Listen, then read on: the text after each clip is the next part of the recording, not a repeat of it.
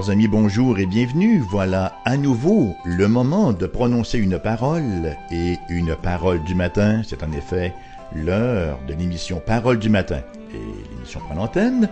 Nous lirons ce matin chapitre 1 d'Éphésiens, les versets 7 à 10, qui vont comme suit d'ailleurs. En lui, nous avons la rédemption par son sang, le pardon des péchés, selon la richesse de sa grâce que Dieu a répandue abondamment sur nous par toute espèce de sagesse et d'intelligence. Il nous a fait connaître le mystère de sa volonté selon le bienveillant dessein qu'il avait formé en lui-même pour le mettre à exécution lorsque les temps seraient accomplis, de réunir toutes choses en Christ, celles qui sont dans les cieux et celles qui sont sur la terre. Fin de la lecture de ce matin. Certaines personnes ont tendance à vouloir remettre certaines doctrines en question pour différentes raisons. Il y en a, par exemple, qui remettent en question la doctrine de la Trinité sur la base que le mot n'apparaît pas dans la Bible. Bon, écoutez, il nous faut quand même garder à l'esprit que les mots, euh, enfin, tout le dictionnaire n'est pas nécessairement contenu dans la Bible. Les mots sont des conventions sociales utilisées pour véhiculer, pour colporter des concepts. Si le mot Trinité n'apparaît pas dans la Bible, le concept de la Trinité, lui, est très présent et nous le retrouvons dans ce premier chapitre d'Éphésiens. Nous avons déjà vu que les versets 3 à 14 de ce premier chapitre ne forment qu'une seule phrase dans l'original grec nous voyons euh, un apôtre Paul qui empile littéralement les grandes vérités les unes sur les autres dans son grand désir d'exprimer une louange adéquate à Dieu pour ce si grand salut. On peut voir d'ailleurs une progression dans cette phrase. En fait, la progression la plus évidente est dans l'ordre de mention de Dieu le Père, de Dieu le Fils et de Dieu le Saint-Esprit. L'œuvre du Père, on l'a dit également précédemment, est principalement décrite dans les versets 3 à 6, alors que celle du Fils nous est rapportée dans les versets 7 à 10 que nous verrons ce matin, et l'œuvre de l'Esprit Saint nous est narrée dans les versets 11 à 14. Alors ce matin, nous allons nous concentrer sur l'œuvre du Christ, c'est-à-dire sur la rédemption. Le concept de rédemption que nous avons survolé il n'y a pas si longtemps lorsque nous avons fait une espèce de survol de la forêt, là, pour ainsi dire, avant maintenant de commencer à voir davantage les arbres. Donc, bien sûr que toutes les personnes de la Trinité sont impliquées dans cette tâche de la rédemption, mais le rôle du Christ est central.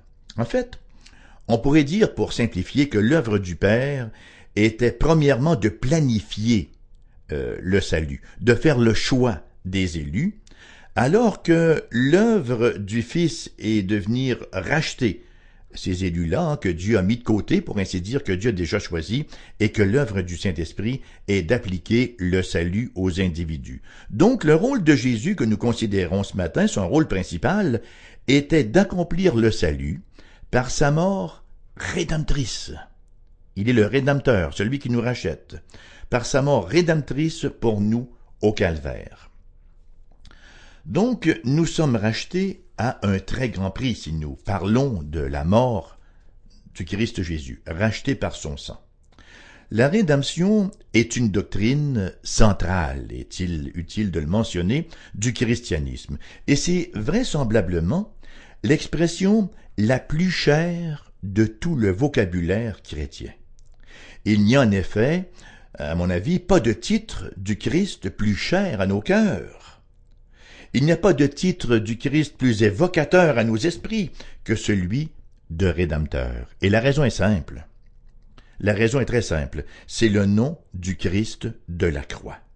Chaque fois que nous parlons du Rédempteur, nous placardons la croix devant nos yeux et nous nous rappelons que non seulement le Christ nous a procuré le salut, mais aussi qu'il a payé un grand prix pour ce faire. Et alors, nos cœurs sont envahis, et devraient encore l'être bien davantage, envahis par la reconnaissance, par la gratitude pour une si grande manifestation d'amour. Nous retrouvons trois mots pour rédemption dans le Nouveau Testament. Trois mots, euh, deux qui sont très apparentés et un troisième qui, lui, est très différent. Le premier mot que nous retrouvons dans le Nouveau Testament grec pour, euh, racheter, pour rédemption, c'est le mot agorazo. Ça vous dit déjà quelque chose, hein? Agorazo, qui vient du mot donc agora, l'agora, la place du marché. Il signifie acheter ou acheter sur la place du marché. Ce mot, bien sûr, met l'emphase sur le prix que Jésus a dû payer pour notre salut. C'est dire que le salut qui est gratuit pour nous qui croyons n'est pas un salut gratuit. C'est un salut immensément coûteux que personne n'aurait pu s'offrir, aucun être humain n'aurait pu s'offrir, le Christ seul étant en mesure de nous le procurer. Un salut dispensé sans qu'un prix soit payé par nous. C'est Christ qui l'a payé. En fait, nous sommes sauvés par les œuvres, mais pas par les nôtres. Nous sommes sauvés par l'œuvre d'un autre, l'œuvre du Christ qui seul était acceptable pour le Père. Christ l'a payé pour nous. De toute façon, comme nous venons de, le mentionner, nous n'aurions jamais pu en payer le prix nous-mêmes. Donc, nous avons ce premier verbe agorazo. Hein, ça donnait en français le mot agoraphobe, les gens qui ont une phobie des foules. Alors le mot veut dire racheter ou acheter sur la place du marché. L'idée de délivrance d'ailleurs, au moyen d'un paiement, c'est ça l'idée de rachat, hein? c'est l'idée de délivrance au moyen d'un paiement, était commune, même dans la période de l'Ancien Testament. Les Juifs parlaient de ils employaient un mot gaal en hébreu qui veut dire racheter et nous retrouvons également même dans nos traductions françaises le mot goel qui est un mot euh, hébraïque aussi qui veut dire proche parent qui rachetait. Alors c'était là un aménagement de la loi de l'Ancien Testament, la loi judaïque, qu'une propriété devait, dans la mesure du possible, rester entre les mains de la famille. Alors si, pour une raison ou pour une autre, une personne perdait sa propriété en raison d'une dette, par exemple, il y avait une clause de la loi qui lui permettait de récupérer son bien en raison de l'obligation qu'avait un proche parent, un Goël, de le racheter. Ce parent-là, effectivement, appelé Goël ou proche parent racheteur, devait acheter la propriété et la retourner à la famille. C'est d'ailleurs ce que Boaz a fait, hein, on s'en souviendra, pour la terre qui appartenait à l'époux de Ruth. Un autre mot hébreu, euh, le mot kafer, signifie rançon. Si un animal de ferme, par exemple, tuait une personne, ça arrivait à l'époque, hein. je me souviens quand j'étais petit, dans mon lac Saint-Jean natal, on demeurait dans le rang Saint-Louis, qui est dépassé Mistassini, là, parce que je sais qu'il y a beaucoup de gens du, du lac Saint-Jean et du Saguenay à Québec on dit que la raison pour laquelle il y a autant de gens du lac Saint-Jean et du Saguenay euh, qui demeurent à Québec, c'est que lorsqu'ils ont sont sortis du lac Saint-Jean et du Saguenay, c'est la première feu de circulation qu'ils ont frappé, c'était à Québec, et ils y sont restés. Mais enfin, lorsque j'habitais mon lac Saint-Jean natal, donc, nous étions dans un rang, nous étions en petite place, pas beaucoup de maisons, et il y avait notre voisin, Ludger Bouchard, que Dieu ait son âme, qui avait des bœufs dans un enclos, et il y en avait un en particulier qui s'évadait, qui s'échappait de son enclos à l'occasion, et qui était immensément féroce. Il nous faisait une peur bleue, et on se disait un jour il va finir par tuer quelqu'un. Enfin, si un animal de ferme tuait une personne, l'animal devait être mis à mort pour la vie qu'il avait prise, ou s'il s'agissait d'une négligence de la part du propriétaire, attention, ce dernier pouvait aussi payer de sa propre vie mais il n'y avait pas grand avantage dans cela de toute façon. C'est ainsi qu'il y avait un accommodement par lequel un homme dans cette situation-là pouvait s'entendre sur un prix à payer en guise de dédommagement et ainsi se racheter lui-même ou racheter l'animal. Le prix du rachat était appelé le kaffer. Nous voyons donc ici que l'idée de rachat est solidement établie et présente pour ne pas dire omniprésente, dans l'Ancien comme dans le Nouveau Testament. Il va sans dire que le passage classique du Nouveau Testament pour l'idée de rédemption euh, par Christ, nous la retrouvons dans le livre de Matthieu. L'évangile de Matthieu chapitre 20 et le verset 28. Nous lisons ce qui suit. C'est ainsi que le Fils de l'homme est venu non pour être servi, mais pour servir, et attention là, et donner sa vie comme la rançon de plusieurs. Voilà l'idée du rachat. Donner sa vie comme la rançon de plusieurs. Vous aurez noté que ce n'est pas la rançon de tous, mais la rançon de plusieurs. Il donne sa vie pour le rachat de plusieurs. Bien sûr, ce que Jésus affirme ici, c'est qu'il allait nous racheter de l'esclavage du péché au coût de sa vie. Il donne sa vie comme la rançon de plusieurs. Il allait donc nous racheter euh, au, prix, au coût de sa vie, nous racheter de l'esclavage du péché euh, par sa vie. Nous retrouvons d'ailleurs des propos très similaires dans Tite, chapitre 2, verset 14. Nous lisons ce qui suit sous la plume de Paul à Tite. Il, Jésus, s'est donné lui-même pour nous, afin de nous racheter de toute iniquité, et de se faire un peuple qui lui appartienne, purifié par lui et zélé pour les bonnes œuvres. Il s'est donné lui-même pour nous afin de nous racheter. Alors nous voyons encore que c'est le don de lui-même, c'est le don de sa vie qui sert de rançon, qui sert à nous racheter. Lorsque ces versets disent que le Christ s'est donné pour nous, lorsque ces versets affirment qu'il s'est sacrifié pour nous, cela signifie bien sûr qu'il a donné sa vie pour nous racheter. C'est sa vie qui a été le prix de notre rachat. Finalement, et peut-être le texte le plus clair de tous, se retrouve sous la plume de l'apôtre Pierre, dans sa première épître. 1 Pierre, chapitre 1, versets 18 et 19, où nous lisons ce qui suit. Vous savez que ce n'est pas par des choses périssables, par de l'argent ou de l'or, que vous avez été rachetés de la vaine manière de vivre que vous aviez hérité de vos pères, mais par le sang précieux de Jésus, comme d'un agneau sans défaut et sans tache. Voilà donc que nous avons l'essence même du concept de rédemption.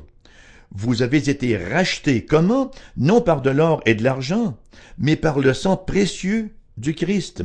De quoi avez-vous été rachetés? De votre esclavage du péché, de la vaine manière de vivre que vous aviez hérité de vos pères, que tous les êtres humains euh, ont comme héritage en naissant. Nous voyons encore ici qu'on ne peut manquer de comprendre que la vie de Christ est véritablement le prix de la rédemption. Alors nous sommes rachetés, mais nous sommes aussi libérés. Nous avons vu que nous avons été rachetés à grand prix, mais nous avons aussi été libérés. En simple, quelqu'un peut être racheté et par un autre maître et demeurer esclave. Mais la Bible nous dit que nous avons été rachetés et que celui qui nous a rachetés par son sang précieux nous a libérés. Plus d'esclavage. Et ça nous amène au deuxième mot que le Nouveau Testament emploie pour la rédemption et qui nous aide à comprendre le concept. Nous avons vu que le premier mot était agorazo, qui a donné le mot agora. Le deuxième mot est ex-agorazo. Alors, il est très semblable, hein? Sauf qu'on y a ajouté un petit préfixe. Nous voyons que c'est le même mot que, que nous avons rencontré précédemment, mais avec le préfixe ex, qui signifie hors de, comme dans ecclésia, hein, hors de, ceux qui sont appelés hors de ekkaleo, appelés hors de. Ici, c'est ex agorazo. Le verbe veut dire acheter hors de la place du marché. C'est-à-dire racheter pour mettre hors de. On le sort du marché. On l'achète et on le sort du marché. C'est l'idée que la personne ainsi rachetée ne peut jamais y retourner. C'est la signification de ce verbe-là. Et c'est une pensée particulièrement rassurante pour le croyant. Cette pensée euh, que la nature, de la nature permanente, de la nature efficace et effective de la rédemption. Il va sans dire que la notion biblique de rédemption fait référence au péché. Et la promesse que le mot colporte est que nous ne serons jamais plus à nouveau vendus à la puissance du péché. La puissance du péché, c'est la mort. La puissance du péché, c'est la domination sur nous. La puissance du péché, c'est la condamnation.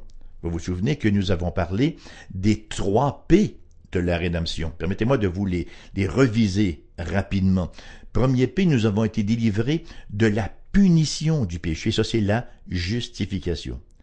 Nous ne pouvons plus être punis pour le péché puisque Christ a été puni à notre place sur la croix. Je parle bien sûr, je m'adresse ici à tous ceux qui croient, à tous ceux qui sont en Jésus-Christ, qui ont reçu son salut par la foi. Le deuxième P, c'est que nous avons été aussi délivrés de la puissance du péché. Non pas que nous ne péchons plus, mais le péché n'exerce plus sa puissance hyper contrôlante sur nous. Il y a eu un bris de cette puissance-là lors de notre conversion et graduellement, dans le processus de sanctification, le péché voit sa puissance être constamment altérée. Et le troisième paix de la rédemption, c'est que nous serons, et celui-là il est futur, nous serons dans le futur, à la glorification, délivrés de la présence même du péché. Plus de tentation intérieure, extérieure, plus de péché autour. Alors c'est une rédemption complète, délivrée de la punition, de la puissance et de la présence du péché. Donc nous avons ici la promesse que nous ne serons plus jamais à nouveau vendus à la puissance du péché. Le Seigneur Jésus nous a rachetés et nous a retirés du marché de sorte que nous n'y retournerons jamais. Le troisième mot utilisé par le Nouveau Testament pour rédemption, lui, il est différent des deux autres. C'est le mot lutro et ses dérivatifs qui signifie littéralement relâcher ou libérer au moyen d'un paiement. Vous voyez, il y a une espèce de synonymie avec les mots que nous avons vus précédemment. Alors, c'est ici encore d'un grand encouragement pour le croyant. Non seulement avons-nous été rachetés du marché pour ne plus y retourner, mais encore plus, nous avons été rachetés, nous avons quitté notre condition d'esclave, Christ nous rachète et nous libère. Hein? Si le Christ vous rend libre, vous serez vraiment libre. Jésus va nous dire, les paroles que je vous ai dites sont esprit et vie. Hein? Là où est l'esprit du Seigneur, là est la liberté.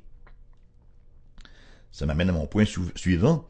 Une autre euh, belle bénédiction qui nous est rapportée dans les versets 7 et 8. En lui, nous avons euh, la rédemption par son sang, le pardon des péchés selon la richesse de sa grâce, que Dieu a répandu abondamment sur nous par toute espèce d'intelligence, et nous a fait connaître le mystère de sa, volonté, selon le bienveillant dessein qu'il avait formé en lui-même pour le mettre à exécution euh, euh, lorsque les temps seraient accomplis. Alors, ce que nous retrouvons ici, c'est bien sûr les versets 7 et 8 qui nous parlent de rédemption, et ensuite, il nous est parlé de la communion des rachetés. Alors que nous avons parlé de rédemption, nous avons commencé à voir quelques-unes de ces richesses. Mais voilà que les derniers versets de cette section nous parlent d'autres richesses, à savoir la communion des rachetés et du grand dessein de Dieu dans la rédemption d'unir toutes choses. Versets 9 à 10 il nous a fait connaître donc le mystère de sa volonté, selon le bienveillant dessein qu'il avait formé à lui-même pour le mettre à exécution lorsque les temps seraient accomplis, de réunir toutes choses en Christ, celles qui sont dans les cieux et celles qui sont sur la terre. Dans le langage biblique, un mystère, c'est quelque chose qui était ignoré et qui maintenant est révélé. Ce que Paul révèle ici, c'est le destin, c'est le dessein ultime de Dieu le mystère de sa volonté, qu'on ne connaissait pas auparavant, mais maintenant il est révélé. De réunir toutes choses, celles qui sont sur la terre et celles qui sont dans les cieux. C'est un très très grand verbe, un très très beau verbe. Voulez-vous que je vous, que je vous le dise? Le verbe réunir, anakephalai o alors vous aurez noté peut-être, pour ceux qui ont un petit peu de grec, que nous avons le mot képhalé dedans, que donné en français le mot céphalé, quand on a un mal de tête. Le mot képhalé veut dire tête.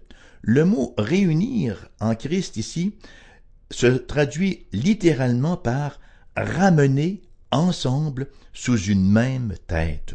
Le mot veut dire tout ramener ensemble sous une même tête, en soumission à une même tête.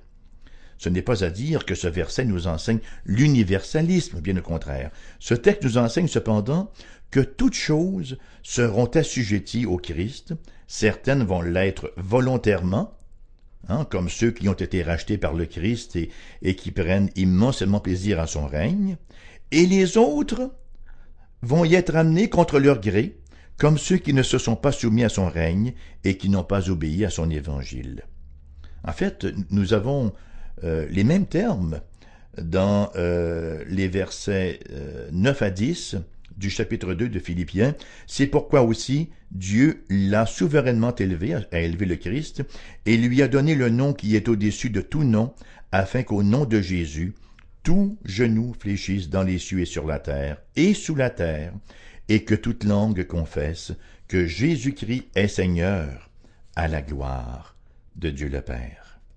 Tout va être ramené, volontairement ou involontairement, comme on dit en anglais, willy-nilly, sous la gouverne, sous euh, l'autorité absolue du Christ Jésus. Tout genou va fléchir, tout genou n'aura pas le choix de dire oui, il est le Seigneur. C'est triste de noter que plusieurs mots importants sont parfois laissés de côté ou sont simplement abandonnés, et ce pour différentes raisons. Parfois, on veut simplifier, ou encore on traduit plus ou moins fidèlement, ou parfois encore, c'est une doctrine qui n'a pas fait l'affaire de certains traducteurs, et voilà que la traduction est un peu altérée. C'est le cas, entre autres, pour le mot propitiation, qui est souvent traduit par expiation. Et les deux mots ont un sens différent. Bien sûr qu'ils se rejoignent, mais ils ont un sens différent. Expier, hein, euh, faire l'expiation de, c'est payer pour nos péchés.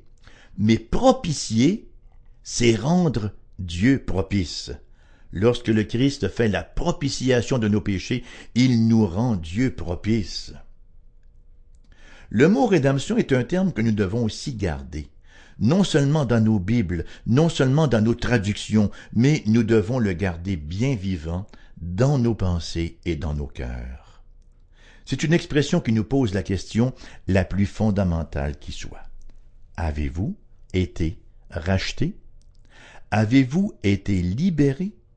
Ou êtes-vous encore esclave de votre péché, esclave du péché?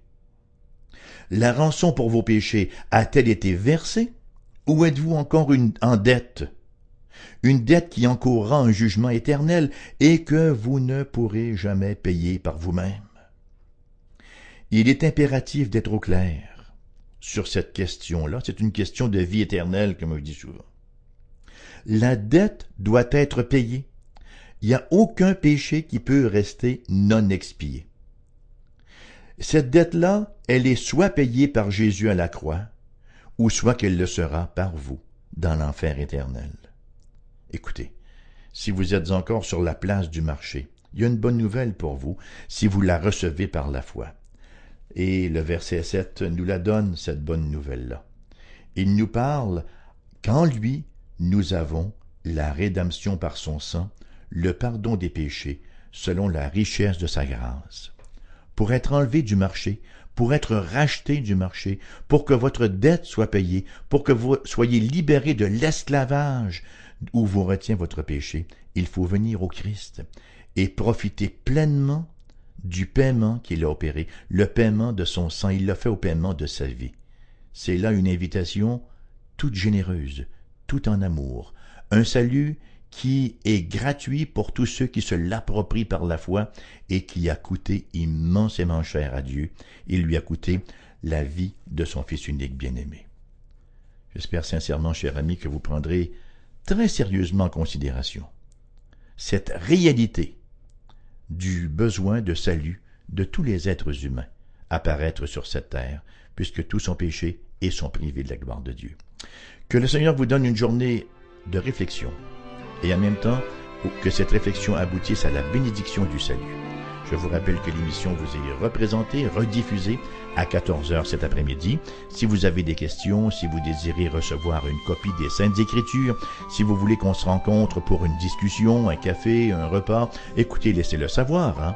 Vous pouvez nous téléphoner au 88 688 0506 88 688 0506. Vous laissez vos coordonnées ou vous laissez le message. Vous pouvez nous envoyer un courriel si vous êtes un peu timide alors vous allez sur le www.cfoi-fm.com ou encore sur le www.aerbq.com et vous allez là sous les liens qui vous sont présentés, le lien radiodiffusion, et vous avez nos courriels. Vous pouvez nous écrire une lettre aussi, tiens, AERBQ, casier postal 40088. AERBQ, casier postal 40088, Québec, QC, G comme dans Gaston, 1H, 2 comme dans Simon, euh, pardon, 2 S comme dans Simon, 5. Merci, à la prochaine.